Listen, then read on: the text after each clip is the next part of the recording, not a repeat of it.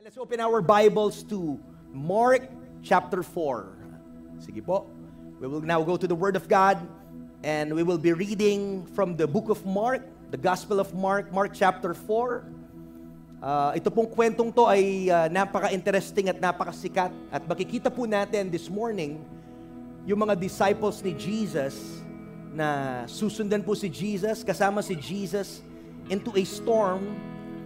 And marami po silang natutunan patungkol kung sino si Jesus at sino po sila. And I pray that by the grace of God, as we listen to the Word, ngayon pong umaga ay, alam mo yon, mangusap po yung Panginoon sa atin powerfully. And I believe na pag nangusap yung Panginoon, lalabas tayo dito ng ibang-iba. Hindi po tulad kung paano tayo pumasok. So let's read God's Word in Mark chapter 4, verses 35 to 41. Sabi po dito, as evening came, Jesus said to his disciples, "Let's cross to the other side of the lake." So they took Jesus in the boat and started out, leaving the crowds behind, although other boats followed. Verse 37. But soon, a fierce storm came up. Come on, say that with me. Storm. Sabi dito, a fierce storm came up, high waves were breaking into the boat, and it began to fill with water. Verse 38, Jesus was sleeping at the back of the boat with his head on a cushion. Sa gitna po ng bagyo, nandito po si Jesus sa story, at masarap po yung tulog niya, at sa ulo niya, sabi sa verse na to, ay meron siyang memory pillow. Wow. Sino po dito may memory pillow sa bahay? No? Ang sarap humiga pag memory pillow yung gamit mo. At sabi po dito, the disciples woke him up shouting, "Teacher!" Siguro ganon, no? Kasi nasa bagyo, bumabagyo. Imagine, isang maliit na bangka at niyuyog-yog yung dagat. Kayo po, paano kayo sisigaw nun? Jesus, samawari. Jesus! Talagang pakagulisa mo siguro. Teacher, don't you care that we're going to drown? Tama po ba? When Jesus woke up, He rebuked the wind and said to the waves, "Silence." Wow. Feeling ko ganun yung boss ni Jesus. "Silence. Be still." At tingnan po natin anong nangyari after. Suddenly, I love that word. Hallelujah. Come on. Sino po dito gusto niyang makaranas ng mga suddenly sa buhay niya?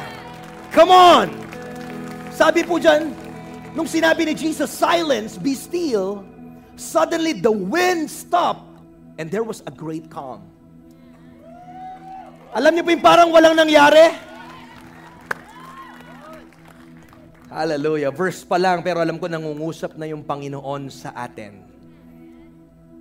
Hindi ko alam kung anong pinagdadaanan mo, pero naniniwala ako sa gagawin ng Panginoon ngayon sa kanyang salita.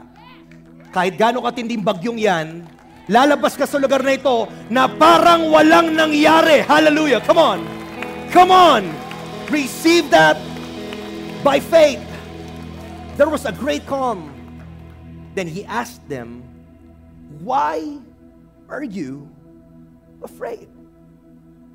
Pwede mo tingnan katabi mo, sabihin mo, "Why are you afraid?" Ito po'y masakit na narinig ng mga disciples. "Do you still have no faith?" Grabe, no? Nirebuke sila ni Jesus. Ang tagal na nilang kasama si Jesus, and yet sabi ni Jesus, "Hanggang ba naman ngayon, wala pa rin kayong pananampalataya?" Oh, come on. The disciples were absolutely terrified dahil nakita nila si Jesus, nirebuke niya, then suddenly, pumayapa. Siguro ganito yung tingin ng mga disciples. Sabi niya, "Who is this man?" Nakita natin siya nagpagaling, nakita natin siya nagpakain ng maraming tao, pero ngayon lang nila nakita na si Jesus ay may authority over nature. Pumayapa. Meron po ba dito, ginawa niya na yon? Sinabi niya dun sa ulan, "Stop!" Meron po ba? Wala po. Who is this man? They asked each other. At ito po'y sabi nila, dito tayo matatapos, sabi nila, even the wind and the waves obey Him. Grabe. Yan ang Diyos na sinasamba natin. Come on. Come on. That is the God that we serve. The winds and the waves obey Him. Come on.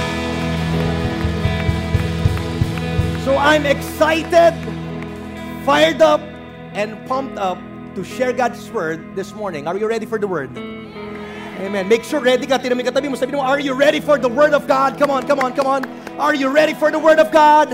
Gusto ko pong bigyan ng title itong word na to, Is Jesus in Your Boat? Tinamulit yung katabi mo. Sabihin mo, Is Jesus in your boat?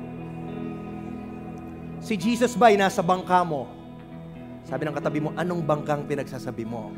Wala akong bangka. Amen. Is Jesus in your boat? Let's bow our heads as we pray. Lord, we want to honor you and thank you. This is the time, Lord, that you will speak to your people. And I pray that every heart will be opened, oh God. Lord, open every spiritual eyes, every ears to hear from you. And as you preach your word, as you speak to us, Lord God, I pray that everyone will be willing to accept it, and they will not harden their hearts, but they will listen to the voice of the Spirit. Thank you, Lord. We want to honor you in Jesus' name. Amen and amen. Palakpakan po natin yung Panginoon at makakaupo na po yung bawat isa sa atin. Marami pong salamat sa ating worship team. Is Jesus in your boat?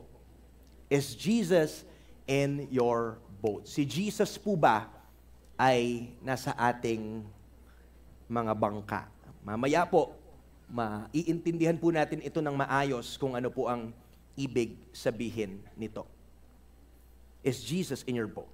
So this morning, I want to start by this term, storm theology. Sino po dito narinig niya ng storm theology? No? This may be the first time that you will be hearing this. And I believe po that every person has what they call a storm theology.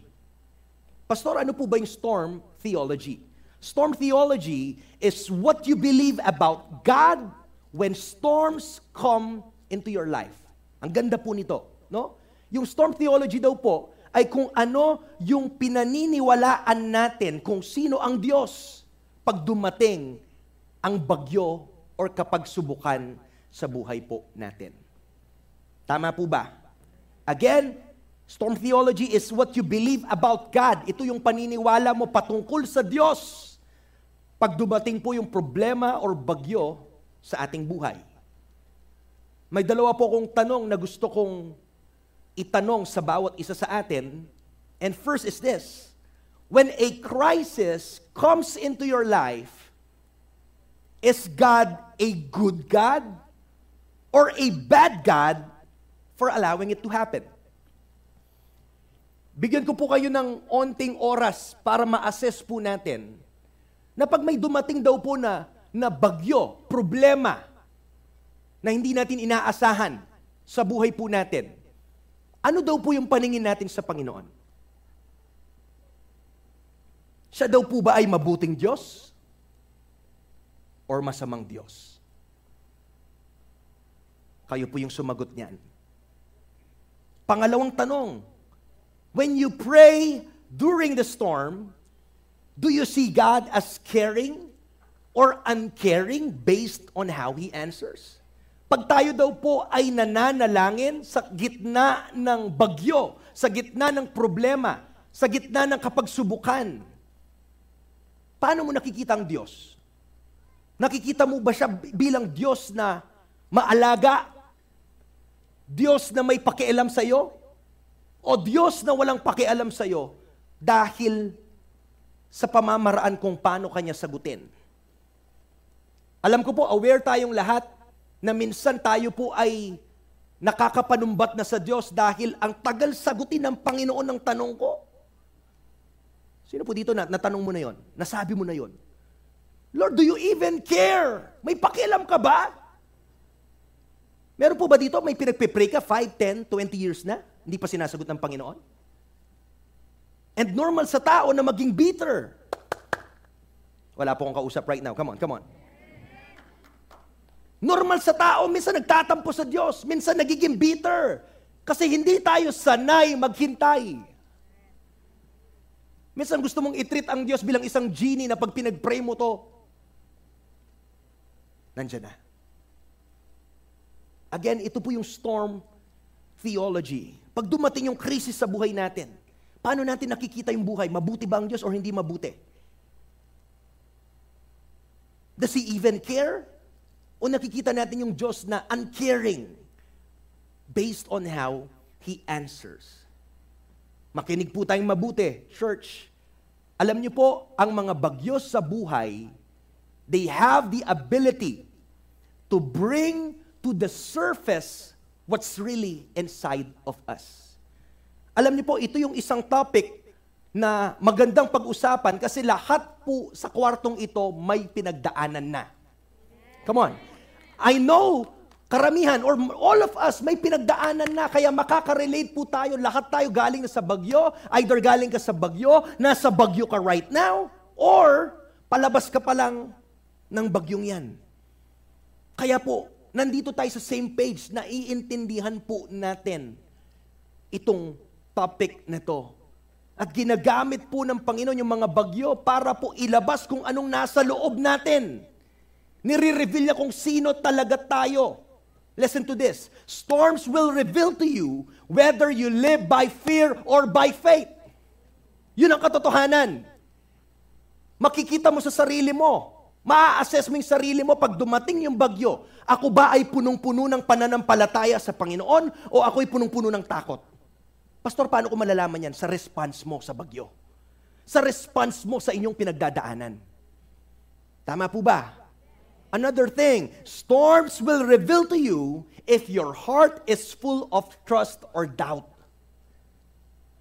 Again, yung mga bagyo daw po, i-reveal niya, ipapakita niya kung yung puso natin ay nagtitiwala ba sa Panginoon or nagdududa. Nandyan pa po ba tayo? Amen. So the way po tayo kung paano tayo mag-react every time na may nangyayari sa buhay po natin, it reveals the truth about ourselves, gustuhin mo man or hindi. So right now, let's dive into the context po ng miracle ni Jesus na to, where He calms the storm. Si Mark po ay nagbigay siya actually ng 4 miracles where he demonstrated the divine power ni Jesus at pinakita niya that Jesus is truly the Son of God. No? Doon po sa Mark chapter 4, yung story na to, the context behind this is makikita natin, Mark is going to show us Jesus' power over nature. If we will jump sa chapter 5, makikita po natin Jesus' power over demons, over disease, and over death. Ayan po yung makikita natin sa mga kasulatan po ni Mark, no? So let's get started. Pastor, ano po ba yung mga bagay na pwede nating matutunan pa doon sa story where Jesus calms the storm? Number one that we need to understand is this. Number one, storms are test. You can put that in the chat, yung mga kasama po natin sa online. Storms are test. Tingnan mo yung katabi mo at sabihin mo, test. Sa kaliwa, kalapitin mo, baka natutulog na, sabihin mo, test. Amen. Storms are test. Naniniwala po ako that it is during the storms of our lives that we discover what we really believe. Yung mga storms po sa buhay natin have a way of revealing the truth about you. Pwede mong itago yon sa katabi mo, pero malalaman yung totoong ikaw pag ikaw ay dumaan doon sa bagyo. Basahin po natin ulit sa verse 35 and 36. Sabi dyan, as evening came, Jesus said to His disciples, let's cross to the other side of the lake.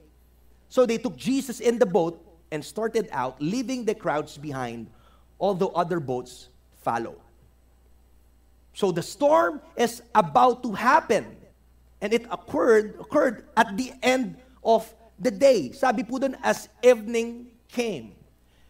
If we will try to read po backwards, makikita po natin sa chapter na yan na si Jesus po ay nagkaroon po siya ng napaka-busy na araw. This had been a busy day for Jesus. Kung titingnan niyo po sa Mark chapter 3, ito po yung simula ng araw ni Jesus na nagkaroon po siya ng confrontation. He had this confrontation with some Pharisees na sinasabi nila that Jesus was possessed by Satan. At doon daw kay Satan niya galing yung kanyang power. And they also accused Jesus for what? Of blasphemy, which was punishable by death. As you go on, sa Mark chapter 3, 20 plus, makikita nyo po na merong tension si Jesus dito with his family. The brothers of Jesus came to see him and they tried to take him away because they thought he had lost his mind. Kung sumusunod po kayo sa salita ng Panginoon. And then Jesus, we can see Jesus here, he spent the rest of the day teaching. He taught the crowds, mga parables. In-explain niya po ito sa kanyang mga disciples. Tinuruan niya po about the parable of the farmer, scattering the seed, the parable of the lamb, the parable of the growing seed, the parable of the mustard seed, at marami po pong iba't ibang klase ng parable. So imagine this, they were doing all of this under the heat of the sun. Pagod na si Jesus. He was also emotionally drained nung araw na yon. At sa lahat po ng ginawa ni Jesus, nandun yung kanyang mga disciples. Listen, at nakatingin sila at natututo sila sa lahat ng ginagawa at tinuturo ni Jesus. It's one thing for the disciples to listen to Jesus' teaching, and it's another thing na i-apply na nila yung natutunan nila. Pwede ko po bang hiramin lahat ng mata at tenga ulit dito? Lahat po ng mata dito. It's one thing na umupo ka dyan sa upuan mo, pumunta ka ng church, makinig ka sa preaching. And it's another thing na paglabas mo dyan ay ikaw ay susubukan ng isang problema at may bagyo at i-a-apply mo ngayon yung narinig mo na Word of God. Yan po yung mangyayari sa mga disciples. Nakinig sila kay Jesus. Nakita nila mga milagro, pero hindi po nila alam na ang teacher, si Jesus, ay magbibigay ng practical test. Hello? Sino po ba dito gusto ng mga surprise test? Tumatawa yung iba. Yung kapasok-pasok mo, kadadating ng late mong teacher, okay, get one whole sheet of paper. Tinginan lahat, yung tingin na gulat, yung tingin na wala kang papel, yung tingin na walang ballpen. Yun yung mas malala, walang ballpen, saka walang papel. Tama po ba? Hindi nila alam na yung teacher, si Jesus, ay magbibigay ng practical test para makita kung ano nga ba talaga ang natutunan na ng mga disciples na ito. Kasi alam niyo po ba, listen, yung mga naririnig po natin dito at nababasa natin sa ating personal devotion, ay dapat po ito ay nagpo-produce ng faith sa atin. Hindi lang tayo basta nandito nakaupo. Hindi lang tayo basta nakikinig. Dapat may nangyayari on the inside of us. Come on! Yung salita ng Panginoon, ito po'y nagiging baon natin paglabas natin dito. Hindi mo alam ano yung pagdadaanan mo throughout the week, but praise God, you receive a word from the Lord. At yung word na yon, ito po yung baon mo para sa Monday, Tuesday, Wednesday, Thursday, because you'll never know kailan darating yung bagyo. Yung preparation sa bagyo ay hindi doon sa time ng bagyo, but before ng bagyo. That's why we need to understand, yung ginagawa natin dito, hindi po ito laro-laro. Hindi po ito dahil lang Sunday ngayon, Pastor, Alanggawan bukas, strike. Hindi dahil nakasanayan mo lang, no! Dapat po itong word ng Panginoon, nagpuproduce po ito ng faith sa atin. Listen, kaya po, yun ang rason, bakit ang Diyos, this is the reason why God allows trials, difficulties, and storms to come into our lives. So ngayon, meron ka ng tamang direksyon. Dating tanong mo, Lord, bakit lang nangyayari ito? Lord, bakit makalili? Yung pala gusto ng Panginoon, magkaroon ka ng faith. Yung pala gusto ng Panginoon, lumalim yung pananampalataya mo. Amen? Kasi kung hindi po tayo magkakaroon, kung hindi tayo dadaan sa bagyo, ano mangyayari sa mga faith natin? Hindi natetest kung totoo ito. Kadalasan yung faith na susubok sa mga hirap na sitwasyon, hindi po dun sa best days at blessed days. Tama po ba? So ito po ay test. Again, storms are the tests and opportunities to demonstrate our trust in God. That's number one. Second thing po, na pwede nating makuha dito sa story, hindi lang po yung storms ay test, but number two, listen to this, storms can happen suddenly. Come on. Come on, say suddenly. Ito po yung suddenly na ayaw natin. Gusto nating suddenly yung suddenly, merong kumatok, may inabot na ulam. Suddenly, kailangan mo ng pambayad, merong tumawag, suddenly, at sabi niya, nasaan ka? May gusto kong iabot sa'yo. I praise God. Yun yung mga suddenly na gusto natin. But ito ibang klaseng suddenly. Suddenly, may bagyo. Suddenly, may dilubyo. Storms can happen suddenly. Verse 37, but soon a fierce storm came up. High waves were breaking into the boat. At ito'y matindi. It began to fill with water. Ito po, delikado dahil alam natin, pag yung tubig ay pumasok na, kahit po barko pa yan, pero pag napuno na ng tubig yan, babagsak yan. Tama po ba? So let's get a clear picture of what's happening here, no?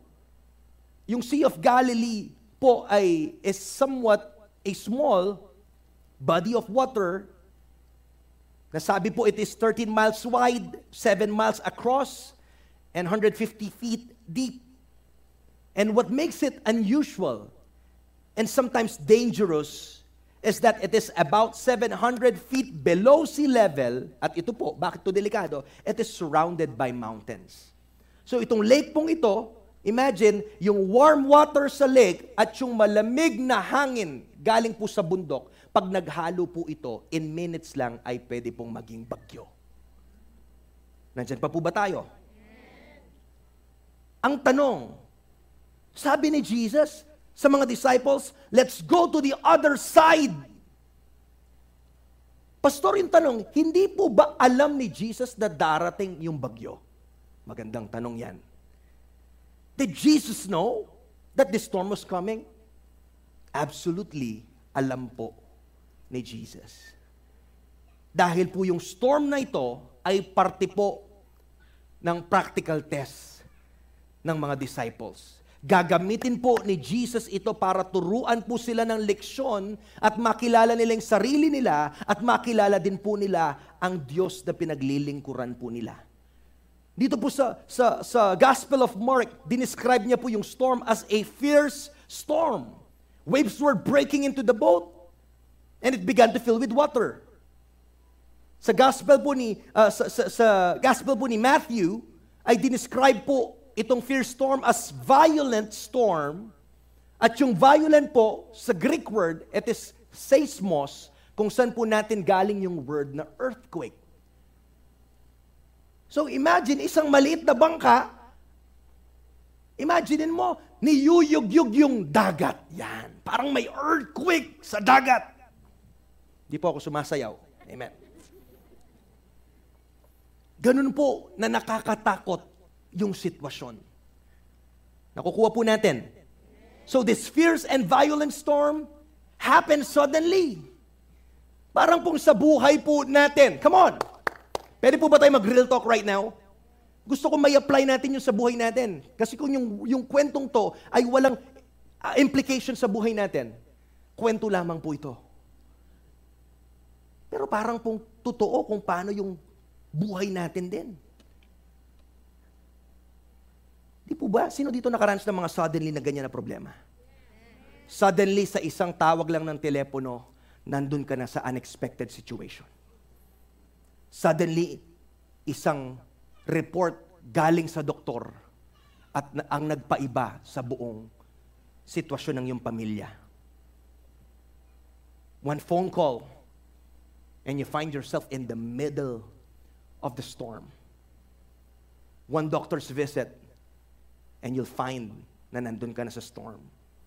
One conversation and you are in a storm. Pastor, ano ba yung gustong ituro ng Panginoon sa atin dito? I believe God does not want to try to trick us or He wants to hide something from us. Pero even yung Scripture is open about the storms in life. Hindi po ito tinatago ng Panginoon. Actually, sinasabi po ng Panginoon, even in John 16:33, nasabi niya, dito sa mundo, you will have many what? Tribulations. Sinasabi na po ng verse, humanda kayo, maraming pag-uusig, maraming problema kayong kakaharapin. Mas gusto ko na po na yung Diyos na sinasabihan ko ay hindi niya kino-cover up na mabibigla ka na lang na may problema pero hinahanda ka niya sa parating na problema. Yan po yung Panginoon. Amen? So sinabi niya, huwag kayong mawindang. Huwag kayong magulumihanan dahil maraming trials at maraming sorrows na parating. But take heart, sabi ni Jesus, I have already what? I have overcome the world. So yung storms, come on, are reality of life. Even though they happen suddenly, but again, itong storms ginagamit ng Panginoon para po ma-reveal yung ating pananampalataya at spiritual maturity. Kaya maging maingat po tayo. Church, listen, come on. Pwede po ba nating ayusin yung upo natin? Yung iba natutulog na, yung iba nagsaslide na paunti-unti. Come on. Sige po, ayusin natin yung upo natin. Kawawa naman po ako, hindi na pa ako nakatayo dito, so kayo nakapikit na. Amen. Yung iba po parang nagpa-podcast lang, makiramdam lang. Gawa ni radyo. Amen. Amen. So maging maingat po tayo. Maybe for some, yes, you've been invited here, but God will speak to you through this message. Kakausapin ka ng Panginoon na minsan ginagamit niya, He uses storms, problems, struggles, pains, afflictions para kunin yung atensyon mo. Para kausapin ka. Hindi niyo po ba napapansin? Alam ko lahat po tayo guilty dito. In a way na pag wala tayong problema, okay yung trabaho mo, okay yung pamilya mo, okay yung sweldo mo, praise God! Wow! Okay ka, financially, wala kang problem, masaya ka, happy, go lucky. Pag makanyan niya yung ben, ano? Eh, may mang kilala yung Ginoo eh. Guilty tayo, hindi natin kilala yung Panginoon. Yung iba nga, kung walang pangangailangan or what, baka nga wala ka sa SM right now, wala ka sa church. Pastor, sorry, 1 month akong wala kasi nasa Hawaii ako. Wala lang. Di ko lang alam paano ko gagastusin yung pera ko, Pastor. Praise God, glory to God. Ana pa yan, eh. Diba? Minsan, or madalas nakakalimutan natin yung Panginoon pag maganda yung buhay natin. Pero ngayon, nalaman natin, ginagamit pala ng Panginoon yung mga pagsubok na yan para magising tayo. Kaya right now, I do not know you, pero kung ikaw po'y nasa kalagitnaan ng problema, you are in the right place right now because God will speak to you. He will speak to your situation. He will instruct you in the way that you should go. You're in the right place right now. Hello? Yun po yung pangalawang bagay. Tama po ba? It can happen suddenly. At katulad po ng mga disciples number 3, yung mga storms, makita natin dito, can cause you to doubt God. Huwag tayo maging transparent. Can we be open this morning? Ilan po dito dahil sa pinagdaanan mo, nagduda ka na sa Panginoon? Can I see hands? Nagduda ka na parang yung pinramis ni Lord, parang hindi naman ganun yung nangyayari. Lord, totoo ba yung promise mo? Totoo ba yung pangako mo? Totoo ba papagalingin mo ako? Lord, hanggang ngayon, nanghihina ako. Nagdududa ka na sa Panginoon. Hello? Verse 38, Jesus was sleeping at the back of the boat with his head on a cushion. The disciples woke him up shouting, "Teacher, don't you care that we're going to drown?"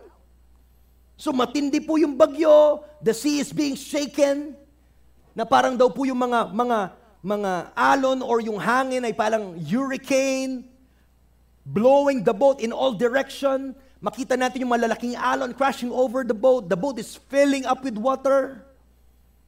And imagine, these are fishermen. Mangingisda na sanay lumalayag, sanay po sa mga ganyang bagyo, pero itong bagyo naranasan nila, walang katulad. Kaya natakot po sila at hindi nila alam yung gagawin nila kasi feeling nila mamamatay na sila. At sa kasagsagan po ng bagyo, while the storm is happening, Jesus is calmly sleeping. Natutulog po siya at the back of the boat on a cushion. Eko po ba nung mimili kay Jesus? Sana siguro maka-memory foam yan eh. Nang kanyaman tudtud. Here we can see an incredible picture of the incarnation of God where we see both aspects of Jesus, the humanity of Jesus and the deity of Jesus. Makita natin doon sa situation na yon pareho. The humanity of Jesus, dahil tao po siya, napagod siya sa whole day na ministry, expected yung kanyang posisyon na matutudya, may pagalya. That's the humanity of Jesus. And on the other side, we can see the deity of Jesus. We can see His power over the storm. Pinakita niya kanyang kapangyarihan that He is the Lord over nature. At paanong hindi susunod yon ay siya yung lumalang nun. Hallelujah. Come on, palakpakan nga po natin yung Diyos na sinasamba natin. Paanong hindi susunod? He created the seas. And so we are told, again, let's go back to that situation. The disciples woke him up shouting, "Teacher, don't you care that we're going to drown?" Unang-una po, their concern about drowning was completely normal and reasonable. Normal lang po yung matakot sila na sila ay malunod. Sila po'y mamatay. Tama po ba? Though hindi nila alam na yung storm na yon ay gagamitin nga po ni Jesus para turuan sila ng mga incredible na bagay patungkol kay Jesus at patungkol sa kanilang sarili. Yung storm po ay naging classroom nila for spiritual education. Tama po ba? Kaya kailangan po natin ito. Ito po, if I may say, para tayong nasa classroom, tinuturuan tayo, kaya ito seryosohin mo. Jesus is not just a weekend thing. Si Jesus, hindi lang po ito yung bagay na pag may oras ako, bibigyan ko siya, pag busy na ako, wala na. Ayun, di ba? 10 lang po yung nag-i-amen. Sabi ko, si Jesus ay hindi lang basta weekend na bagay na pag natripan mong pupunta, natripan mong magko-commit, pag hindi. No! Hello? Hindi po ganun. Because if you will try to understand what we're doing here, alam niyo po, ito din yung sinasabi ng Bible na training for righteousness. Hello? Nakita po natin? Importante po yung ginagawa natin dito kasi tinitrain tayo ng Panginoon, ini-infuse tayo ng faith, ng tapang ng Panginoon kasi hindi mo alam kailan darating yung bagyo sa buhay mo. At dapat po ngayon mag-prepare ka. Kasi marami, pag dumating yung bagyo, di na nila alam saan nila pupulutin yung sarili nila. You need to understand that some lessons can only be learned in the middle of the storm.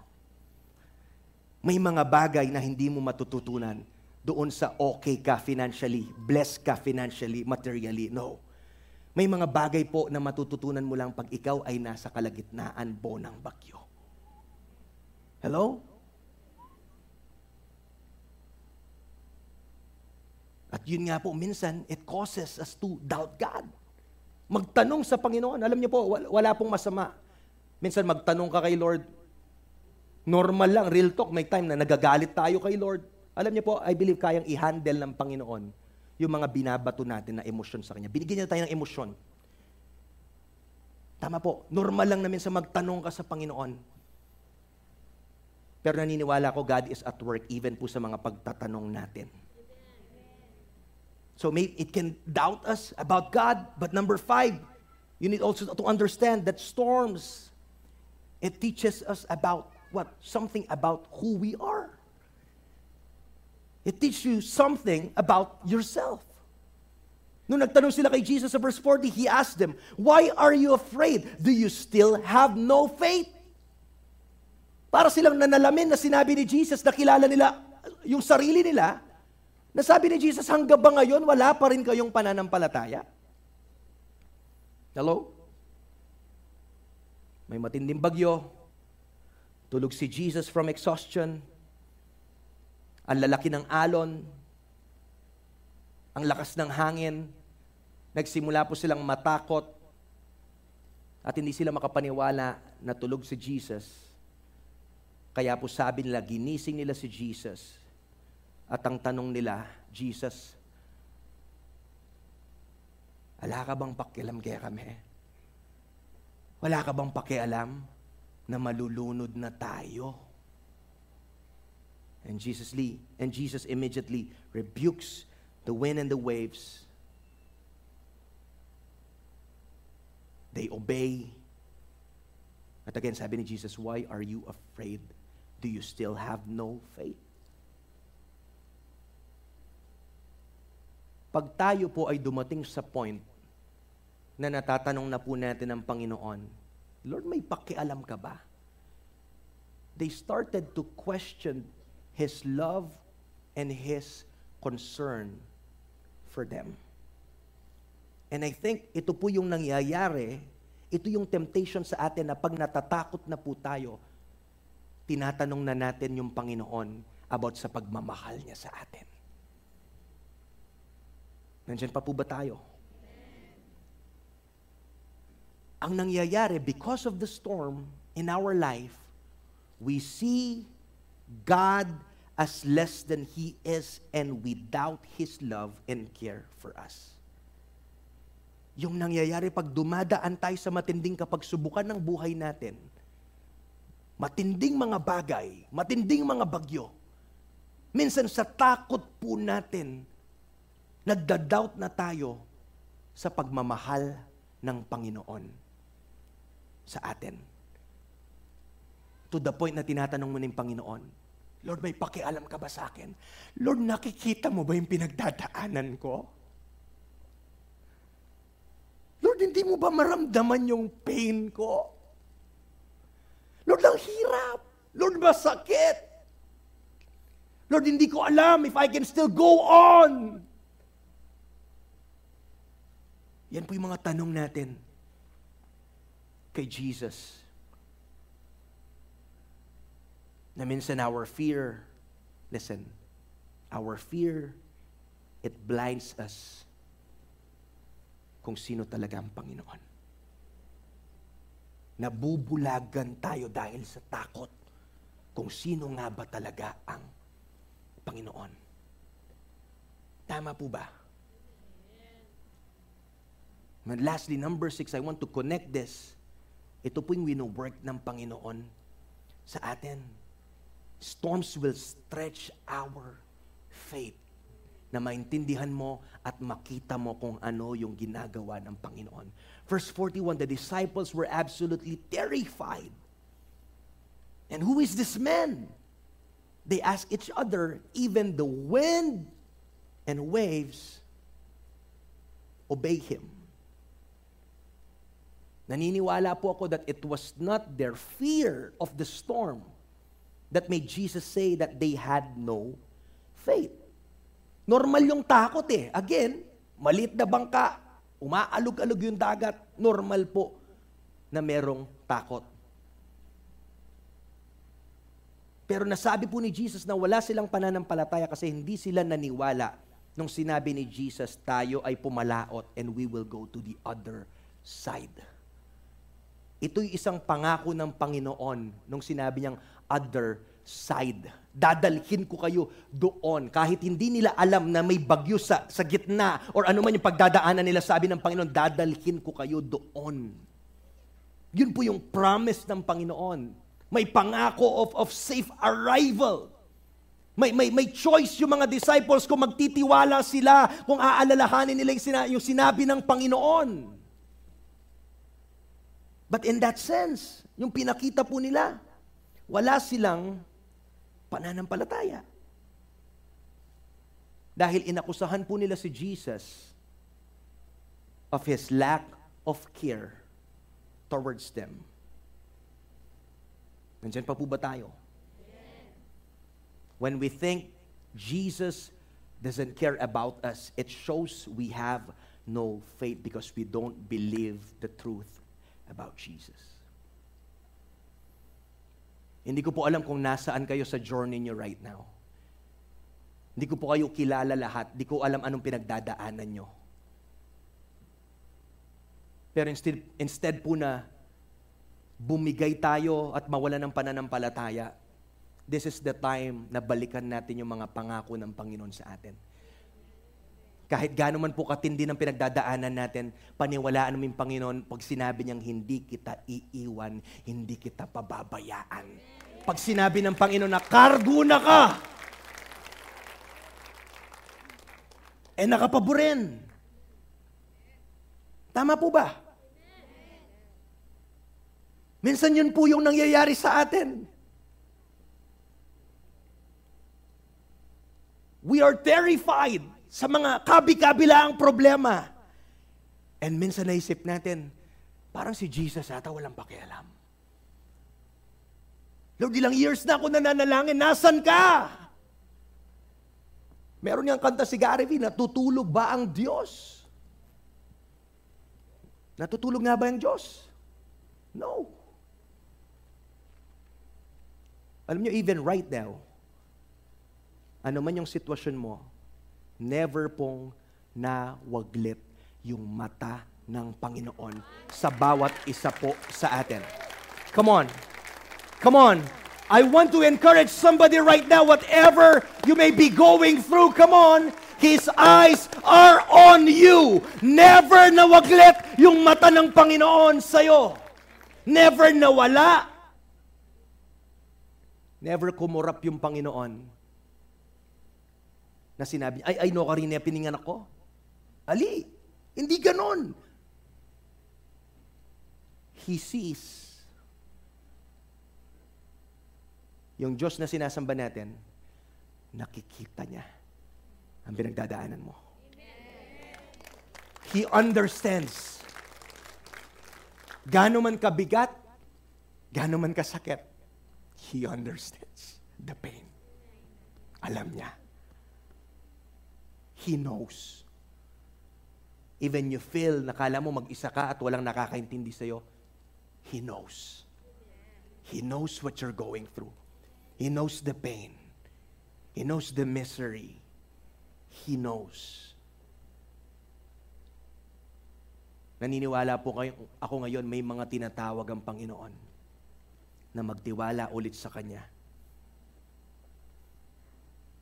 It takes great faith to trust the sleeping Jesus, to know that He cares and works for us even when it does not seem like it.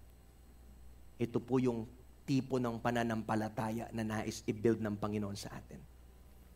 Kaya niya po ginagamit ang mga storms sa buhay natin, problema, para po makilala mo siya at makilala mo yung sarili mo kung kailangan mo pa ng training, kailangan mo pa ng lumalim yung faith mo, kailangan mo pang humawak sa Kanya, magtiwala, maghintay. Again, ginagamit po ng Panginoon para ma-stretch yung ating faith. Here is the reality as we end. Like what I've said earlier, you are either headed into a storm, or maybe some of us, we are in the middle of the storm, or we are coming out of a storm. Church, nais ng Panginoon that we will learn from our storms, from the storms of life. Kasi may tinuturo siya na minsan doon niya pinapakilala yung sarili niya sa kalagitnaan ng sitwasyon na yon. At hinahayaan niya rin na makilala mo yung sarili mo. Tama po ba? At pag nakilala mo at naintindihan mo yung pinapagawa ng Panginoon, you will come out of the storm not the same person anymore kung paano ka pumasok doon. Nandyan pa po ba tayo? Lalabas ka doon sa bagyo na ibang-iba na yung pananaw mo kung sino si Jesus. Sino po yung gusto nito ngayong umaga? Na makuha mo yung pinapagawa ng Panginoon. Na makita mo siya as the omnipotent one. That you will see Him as invincible. He is too powerful to be defeated. Ang nais po ng Panginoon ngayon ay hindi ma-focus yung mata natin sa anumang bagyo. Hindi sa baba, hindi sa kanan, sa kaliwa. Maraming pwedeng mag-distract sa atin dito sa mundo. But nais ng Panginoon manumbalik yung mga mata natin kung sino, kung saan talaga tayo dapat nakatingin. That we should fix our eyes on Jesus, the author and perfecter of our faith. Our message this morning is entitled, Is Jesus in Your Boat? Natanong ko po ito kanina, si Jesus ba ay nasa bangka mo?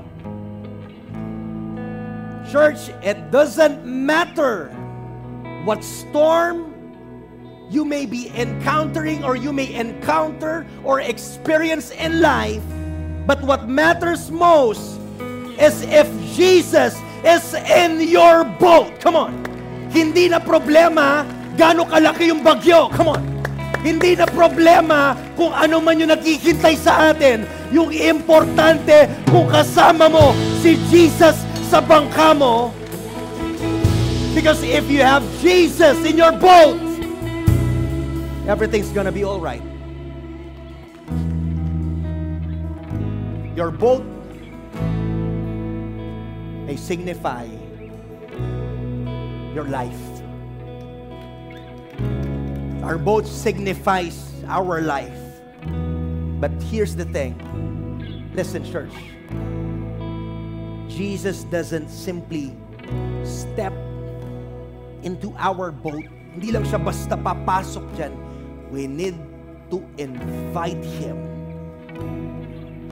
We need to welcome Him into our boat, into our life. Ano man yung sitwasyon mo, whatever the situation is right now. Ang tanong, what is the boat you are in right now? Anong klaseng sitwasyon? Maybe some of you are praying for a miracle. You have an unhealthy body. Emotionally, hindi ka okay. Kabi-kabilaang mental breakdowns, panic attack, anxiety attack, financial needs. Maybe some of you are praying for a job. You are unemployed. And sometimes ikaw yung isang parent that you are so tired of just raising your children, and you feel that Jesus is sleeping somewhere, that He doesn't care. Or maybe there are some here, you have the spiritual struggles. Hirap kang mag-pray. Hirap kang lumaban spiritually. Hirap kang ipagpatuloy yung journey mo. And you're like, you're receiving more questions, more than answers sa buhay mo. Or maybe you have a wayward son or daughter na lumabas na hanggang ngayon hindi pa umuwi. You're confused. Whatever it may be, invite the Lord into your boat and watch what He can do. Invite Jesus into your boat and watch what He will do. Watch what Jesus will do. Panoorin mo paano yung gagawin niya sa buhay mo.